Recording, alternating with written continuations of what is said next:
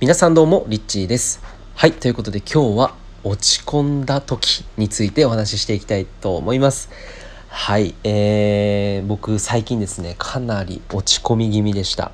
でね結構環境がね変わってここその2週間ぐらいですねずっとあの合宿免許をね、えー、来ていましてえー、いつもと全然違うライフスタイルをね毎日送っているのでかなりねストレスが溜まって、えー、おりまして、えー、それにねプラスいろんなことがちょっと重なってまあ仕事のことだったりとかまあいろんなものがですね同時にねこう一気にガガガガガってね、えー、なんかこういつもと違う流れになってやばいっ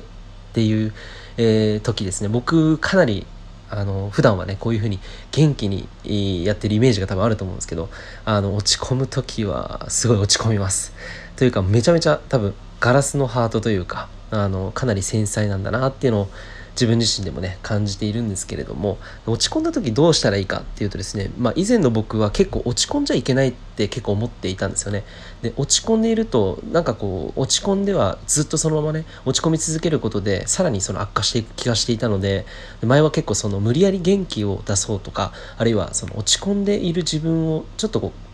まあ分かりやすく言うとその無視して、えー、その何て言うんだろうなごまかすみたいなね自分自身をごまかすようにちょっと元気になるようなことをね無理やりやってみたりとかしていたんですけどここ最近は本当にその落ち込むこともいいっていうふうに自分自身に許可を出すようにしているんですよね。なので本当にこうベッドから出たくないっていうぐらいあのちょっとねあの落ち込んでたんですけど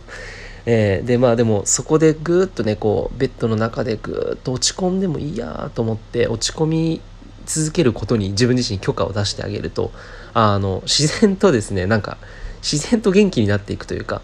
そうなんか例えば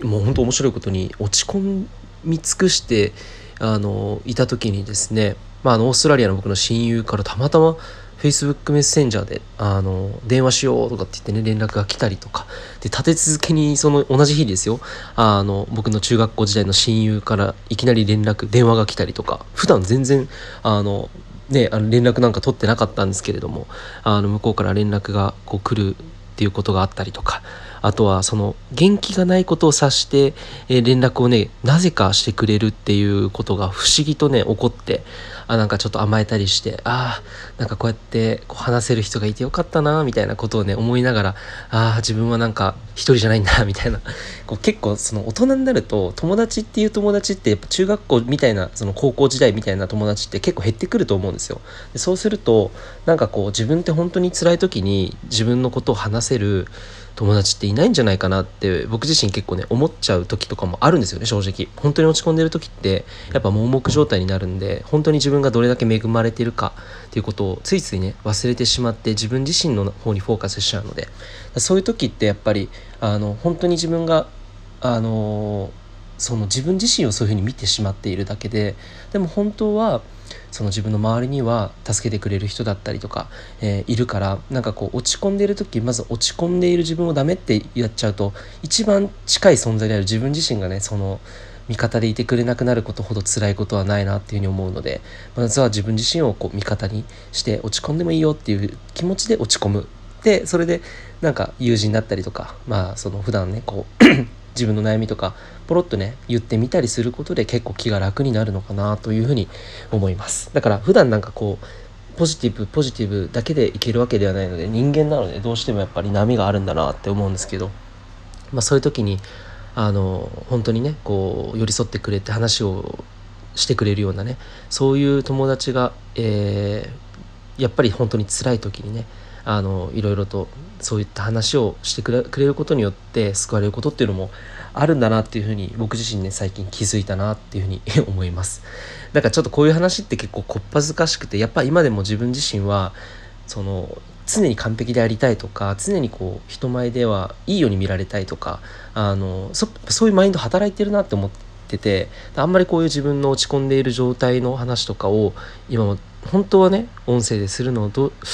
どうしようかなってやっぱ思ってる自分もいたりするんですよね。まあ、でもなんか本当に落ち込んでいる時って落ち込んでいるから、まあ、それが事実だし本当にその時に苦しかったことだったりとかで苦しかったけどそういうふうに友達からたまたま連絡があってこうちょっと心が救われたみたいな部分があってそうだから自分自身がこう一人だって思ってたり孤独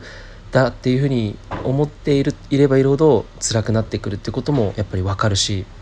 なんかそういう意味ではそこをなんか隠す必要もないなと思っています。なんか自分が自分自身を騙して隠していたらやっぱり人には絶対言わないけど自分自身が持ち込むのしょうがなくないっていう感じだったら全然それでもいいなっていうふうにあの思えるしだから今こうやってなんかこうやって普通にね見ず知らずの人僕自身会ったことがない方が聞いてるようなメディアでもなんか言ってみることでその自分の素の状態今本当に自分が通っている心の状態だったりとかその本当のリアルな部分を、まあ、隠すこともできたんだけどあえてこう言ってみることで、えー、ちゃんとこう何て言うんだろうな、うん、心ハートオープンに生きていくっていうことをちょっと実践してみようというふうに思ってこの音声を撮ってみました。はいということでですねまあ悩む時っていうのは人なのでねもうしょっちゅうあると思います。で僕自身も悩む一人としてもしあなたが悩んでいたとしたらあの本当に辛い時って一人で孤独になりがちだと思うのでなんかそういう時ほど思い切り落ち込んでいればいいと思うし思い切り逆に言うと落ち込みきったらなんか動きたくなるのでそしたら思いっきりストレス発散でなんか散歩行ったりランニングしたりとかうんなんか元気の出る YouTube 見たりとかあとはちょっと実家に帰って親と話してみたりとかあるいはまあ親友にご飯行かないとかって誘ってみるのもいいんじゃないかなっていうふうに思います。でもしも友達がいないっていうふうに悩んでいる方がね、えー、いたとしたら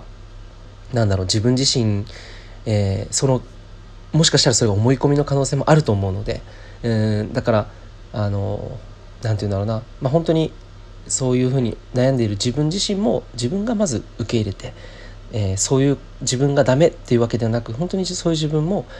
いいんだよっていうふうに自分自身が一番自分の味方であってほしいなっていうふうに思います。はいということで今日は、えー、落ち込んでなんだっけ？タイトル忘れちゃいました。タイトルちょっと忘れてしまいました。ということで、えー、今日は、えー、まあ、そんな僕自身の実体験のお話でした。ということでいつも聞いてくださりありがとうございます。リッチでした。